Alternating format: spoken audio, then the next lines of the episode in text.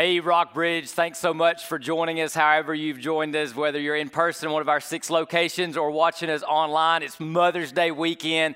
Awesome time just to say thanks to all the moms that are here. I, I don't mind telling you, I'm a mama's boy, so I, I, love this weekend every year when I get to tell my mom how much I love her and appreciate her. And we're just excited that we've been able to celebrate family dedication at all of our campuses and then talk today about some of God's promises for for families, for families as we navigate on through this series called Promise Keeper. Want to play just a little bit of, of Jeopardy, kind of give you an answer, and then we'll backfill it and find out what the question is, and then we'll unpack that together in God's Word. We're going to be a little bit in Deuteronomy today, so if you have your Bibles, you can open them up, turn them on, but we'll just jump in uh, to Deuteronomy in just a second. But first, here's the answer doing well, going well.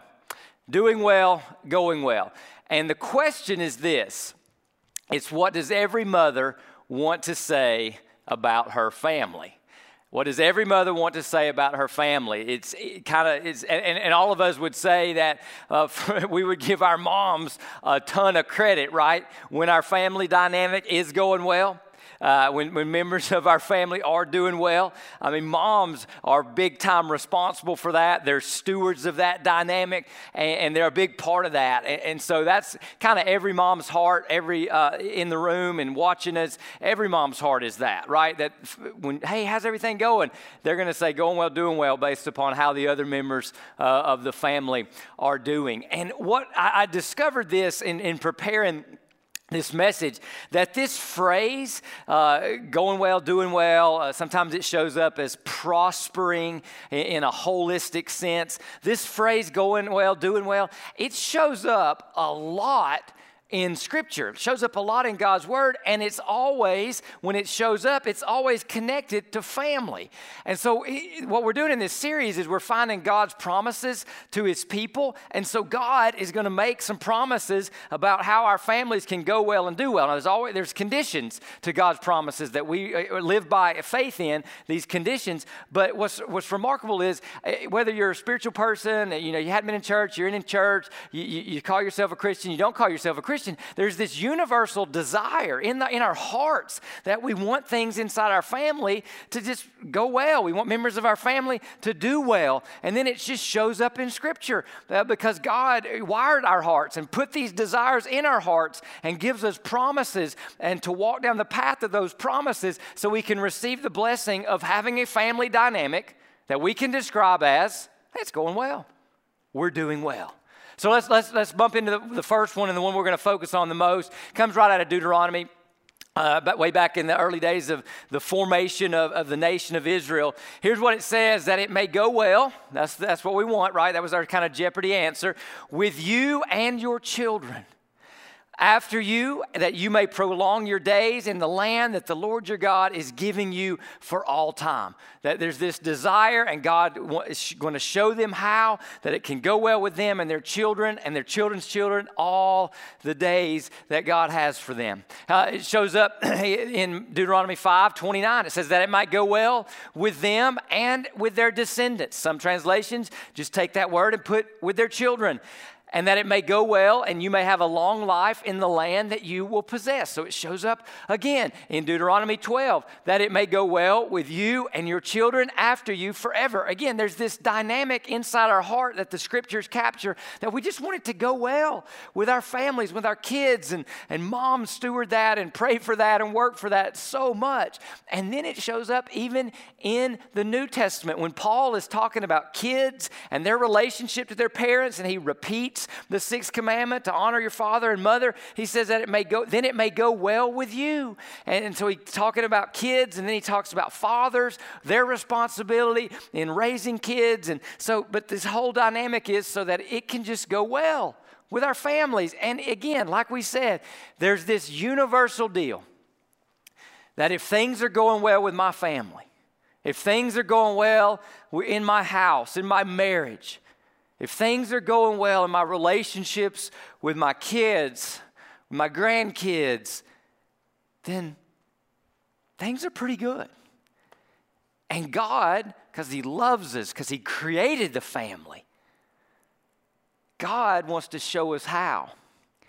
it can go well with our families for a long time. But as we've been talking about in this series, there's conditions that we have to walk by in faith that if we do these things, then God will do what He can do, which is to allow it to go well for our families.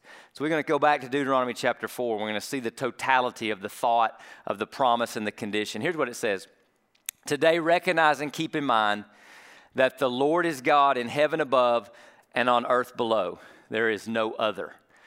So, what we're being told here is we've got to recognize God is large, sovereign, in charge. He's the highest, He's above everything, He's supreme. This is God in His ruling and reigning capacity. This is, in the New Testament, we say this is God as the king. This is God in His sovereignty. And God in His sovereignty has ordained that there is a way, there is an order, there is a way that things are supposed to work. There is a way that relationships are supposed to work. There's a dynamic that, that we're supposed to adhere to when we're underneath the authority of God. That when we bring our lives, our marriages, our families, our finances, when we bring anything under the authority of this God, things will begin to go well for us from our souls outward, from, from the deepest parts of our being outward. And so God is speaking to this dynamic, and here's what He's going to say. And again, we're getting to family, but here's what He says So keep His statutes and commands which I am giving you today. Moses is writing this, so that you and your children after you, there it is again, may prosper or may, may go well for you, and so that you may live long in the land the Lord your God is giving you for all time. And this is part of a larger train of thought that God is speaking in Deuteronomy chapter 4, where he's, he's concerned about something happening. He's concerned that his people will fail to recognize his proper place and his proper authority, and that his people will fail to live underneath the benevolent reign and the benevolent rule and, and the loving domain that he has created and he is giving to them. And that when that happens, things will not not go well and things will not prosper. And this concern is captured in verse 9 where he says, Only be on your guard and diligently watch yourself. Don't get careless. Don't get carefree. Don't drift. Don't wander. Don't forget. Don't get complacent. Because, see, we have to choose where we walk according to these conditions in order to receive the blessings and the benefits. Because, listen, listen, listen, right? We've already said it everybody here today, everybody watching online, everybody, everybody wants it to go well for our families. Eh, when you get married at the altar, nobody's nobody's standing up there thinking, "Man, I hope this goes south." Nobody's thinking that, right? We're all praying, wanting, hoping, desiring. I want it to go well for my kids. It's the heart of every mom, right? I want it to go well for my husband, my wife, my family, and their, my grandkids and my greats and my great greats, right? I mean, it's just universal desire. And then we have to say, well, why doesn't it always go well for our families? Why does it go south? Why do marriages go south? Why do homes go south? Why, why, why does it become such a battleground?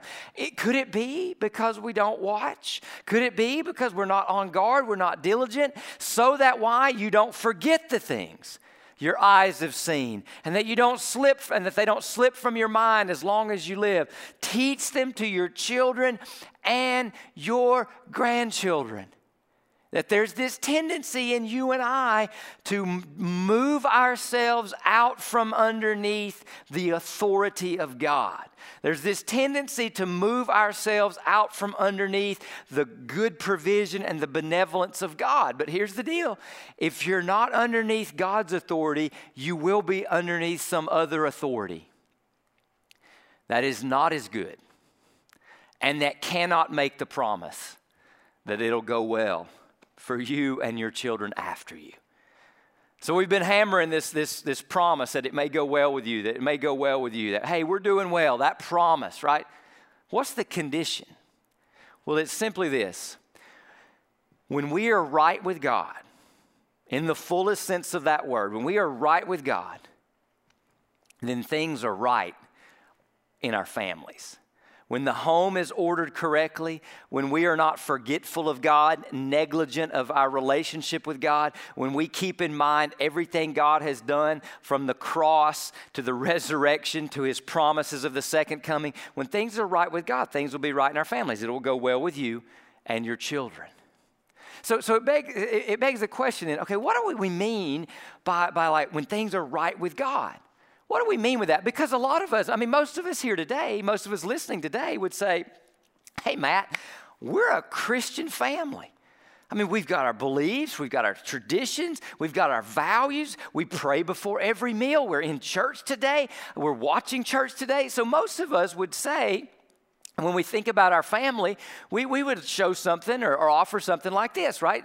Here you got mom and dad, maybe brother, sister, you know, if you're a cat family or your dog family or both or neither, but you get the idea. Most of us would say, here's our family, and hey, Jesus is a part of this. I mean, we've got our beliefs and we understand and we go to church and we pray and, and, and, and we, we understand that, you know, we, we, we read some scripture maybe. And so most of us would say, hey, Jesus is a part of, Jesus is a member of our family. So is this what you mean? But that things will be right in my family because Jesus is part of my family? Does this illustrate what you mean, Matt? Here's the question, though, that we got to ask, okay? Jesus can be a part, but who's in the center or what's in the center? Remember that first verse 39 where God is over all, right? There's none like him. So if, if Jesus is a member, who's in the center? And, and, and, you know, honestly, sometimes we could say, well, I try to be. Or, or, or, you know, we could say, well, we kind of all revolve around this or that or him or her, or it varies. But here's where we have to draw the distinction to move into the path of this promise. There is a difference between Jesus as a member of my family and Jesus as the center of the family. A vast difference and what the, the author Moses in Deuteronomy and the words of God, what he's trying to, continue, to instill and warn and protect and promote and promise is hey, look, look, look, look, look. You have to understand. It's not enough to believe in God. All the Israelites that were receiving Deuteronomy chapter 4, they all believed in God. They all went to and did some of the festivals and did religious things, they did spiritual things. But there is a vast difference between Jesus as a part of my family and Jesus as the center of my family. And so, if we're going to walk in the path of this promise, we've got to figure how do we move Jesus to the center of the family, where he belongs. In, in, in fact, let's look for just a minute at where Jesus fits in the scope of the plans of God the Father, Son, and Holy Spirit. Colossians says it probably best. It says, For everything was created by him, by Christ Jesus, in heaven and on earth, the visible and the invisible, whether thrones or dominions or rulers or authorities, all things have been created through him and for him. So with this word dominion, the family is one of the dominions or the domains that God has created. So Jesus has created that, right? And it's been created through him and for him. So the family exists for Christ. Colossians goes on, it says, He, Jesus, is before all things, and by Him all things hold together. He is the head of the body, the church. He is the beginning, the firstborn from the dead, so that He might come to have first place in everything so that he might come to have first place in everything. So, the only place that Jesus rightfully belongs, and the only way the family can be set up to receive the promise of God, that it may go well with you, is for Christ to have his rightful place. That, that Christ would be not be just part of the family, not be on the peripheral, not be occasional, but Christ would be central and first in the entire dynamic of that domain of the family. Now, here's the challenge, and we've already seen the warning in Deuteronomy 4 9. Without diligence, without diligence, the drift in our hearts, which will show up in our homes, but the drift in our hearts and our homes will be toward Jesus as a member versus Jesus at the center.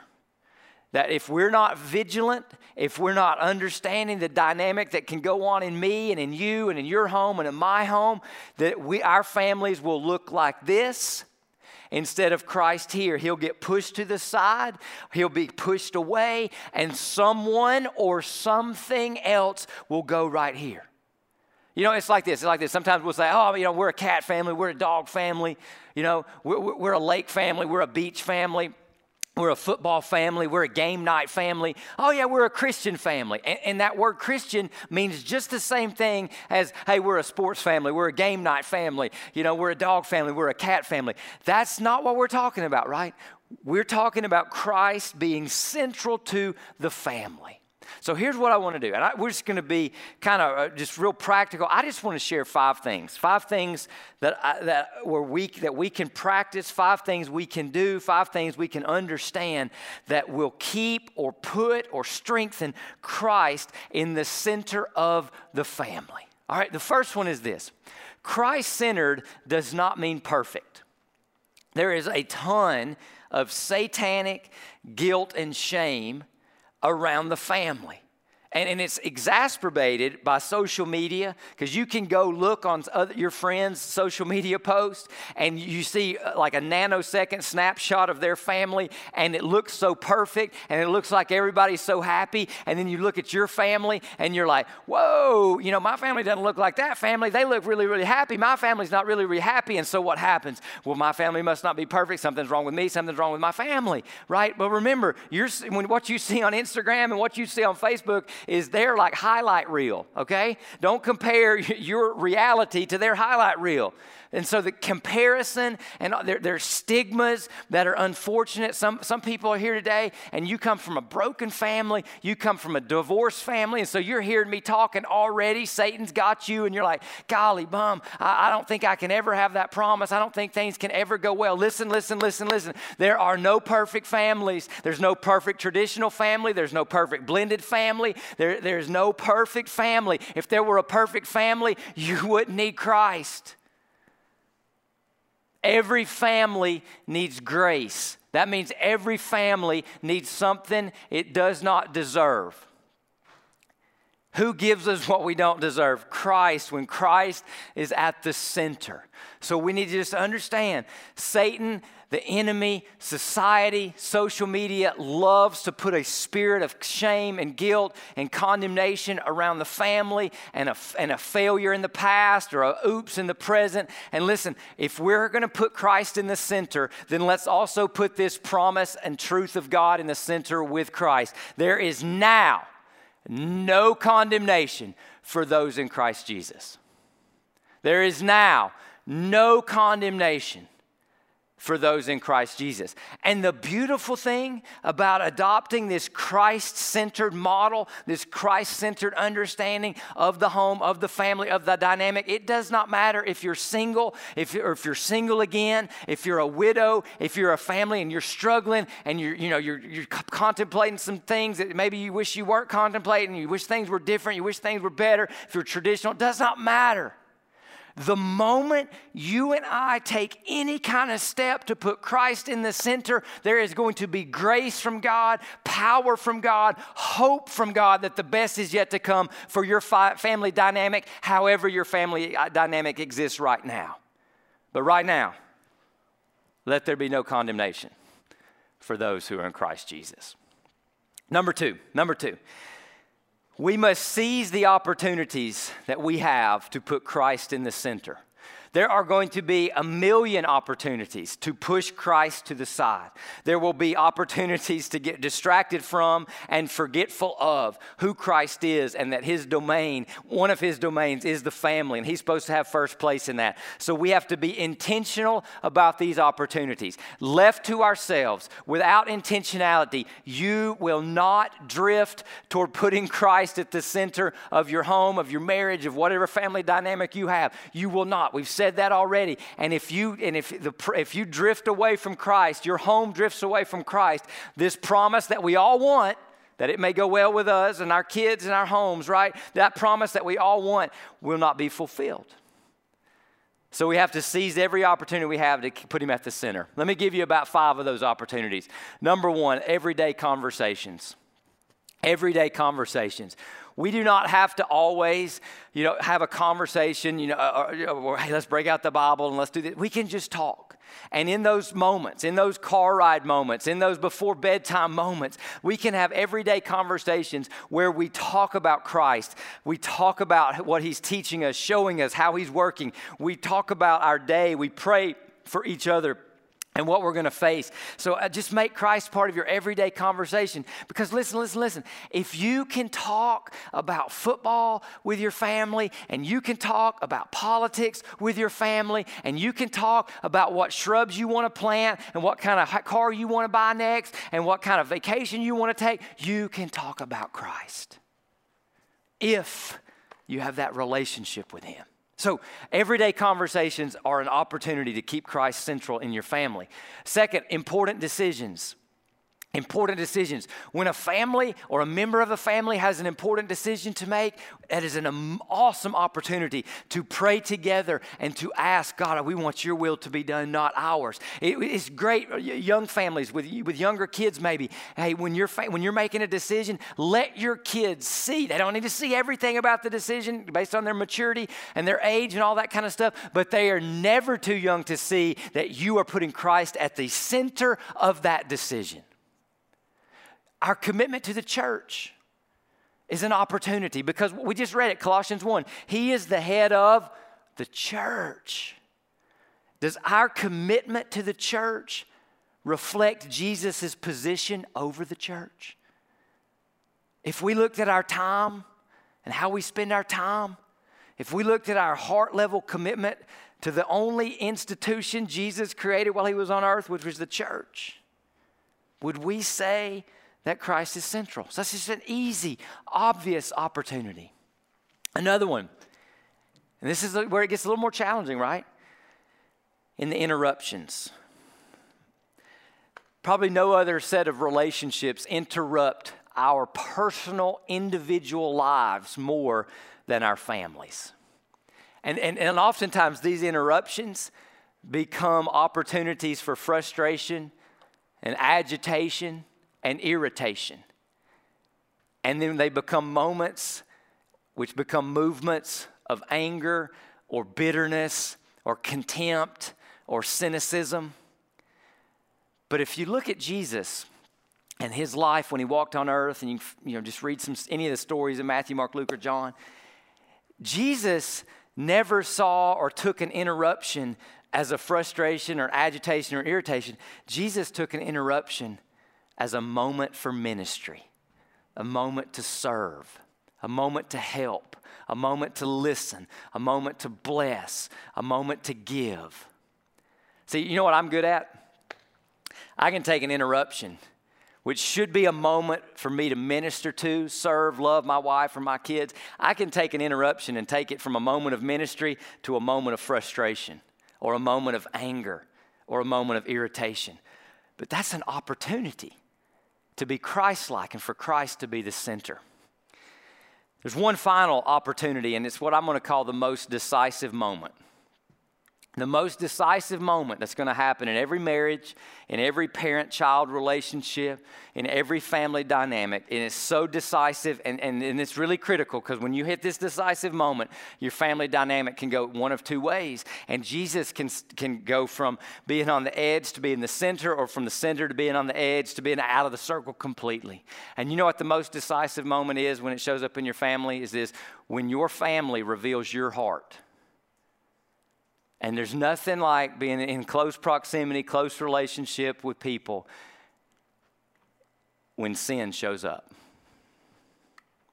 Because let me just tell you something. I, I don't know every family that's represented here today, listening, watching here today, but listen, I know this. Families, we know how to hurt each other the most, don't we? We know what words to use, what tone of voice to use, what looks to give. We know what buttons to push and, and every member of the family, you are both sinned against in your home and you are a sinner in your home. Because there's no perfect family. Every family needs Jesus in the center, because every family needs a Savior on the throne, a gracious, good, awesome Savior on the throne. And, and so, some of the families, undoubtedly today, you're, you're at a decisive moment because sin has showed up. It's present tense. It's not or it's past tense, but it's affecting you like it's present tense because there's still hurt or pain or lack of repentance or lack of forgiveness or both. So there's a decisive moment that every marriage, every family, it, hits. like, listen, Matt Evans, I, I was single to my mid 20s. I've been walking with Jesus since I was eight years old. Before I got married, and then once again, before I got kids, I thought I was like pretty good. I, I didn't think I was that big of a sinner. And then suddenly I become uh, a husband. And I'm like, whoa, I didn't know that would stuff could come out of me. Where's that coming from? And, and, then, and then you work on that, and God works on that with you. And then you become a dad. Like, whoa, I did not know I could do such things. I didn't know I could get so mad. I didn't know I could, you know, go from, you know, preaching a sermon and talking about Jesus to acting like Satan all within about a 30 minute span. Yeah, let's keep it real, right? But God's one of God's designs for the family because God's interested in transforming us, sanctifying us to be more like His Son Jesus Christ. That's His will for us. One of His designs for the family is that it will reveal our hearts. And when your heart gets revealed, either because you sin when sinned against, or you are a sinner who sins against other people, and your heart is showing your, what, your, your, your scars, your warts, your, your tendencies, your temptations are manifesting as sin. And what do we do when we have sin present? You can hide it, you can defend it, you can say, that's just the way I am, or you can take it to the one who should be at the center, and it's the one who hung on a cross to help you crucify that sin, kill that sin, and help you also to forgive other people who sin against you, just as Christ forgave you. So that's a huge decisive moment in every family. Because, right, when we're sinned against, we want to move Jesus out of the center and put what happened to us, what they did to us in the center, right? When we sin against other people, we're just putting ourselves in the center. So we got to keep Christ in the center because that's where victory over sin comes from. And that's where the grace and mercy to let go of bitterness, contempt, and unforgiveness come from keeping Christ at the center. Number three, we have to realize it's a fight. It's a fight. That's why we're told, we saw it in Deuteronomy be vigilant, be diligent to keep your heart. Be, don't forget, don't let it slip from your mind. Don't let Christ get made to be peripheral when he's meant to be central. But let me encourage you in this fight with a couple of things. Fight way more in prayer than in person. Fight way more in prayer than in person. Praying for your soul, praying for yourself that you show Christ and keep Christ central in your individual heart, and then pray more for your family. Here's what I know, and, I, am not great at this, but here's what I know. When I fight more with and for my family and with and against my own sinfulness in prayer, I fight less with the people in my family. And sin shows up less. Or when it does show up, we deal with it quickly and biblically and graciously than letting it fester and turn into something more sinister. And as we fight and realize it's a fight, we're praying that we grow in grace. We grow in grace. Listen, hey, family members, listen, everybody's a member of a family here, okay? As family members, we are first responders to each other in the home, to each other in the family dynamic. We're first responders. And we need to be first responders who show up on the scene with mercy and grace.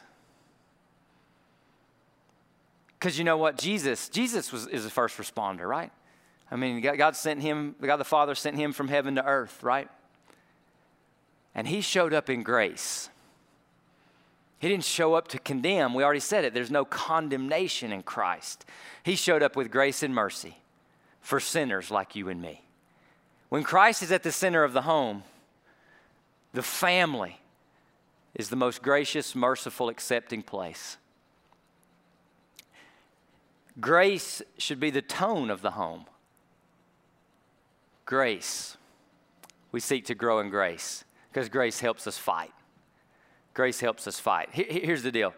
Parents, some of you know this, right? Can we can't ch- let me speak to moms and dads, right? We can't change our kids with law and rules, right? We can protect them with law and rules, but we can't change hearts. No, you know, God gave the law.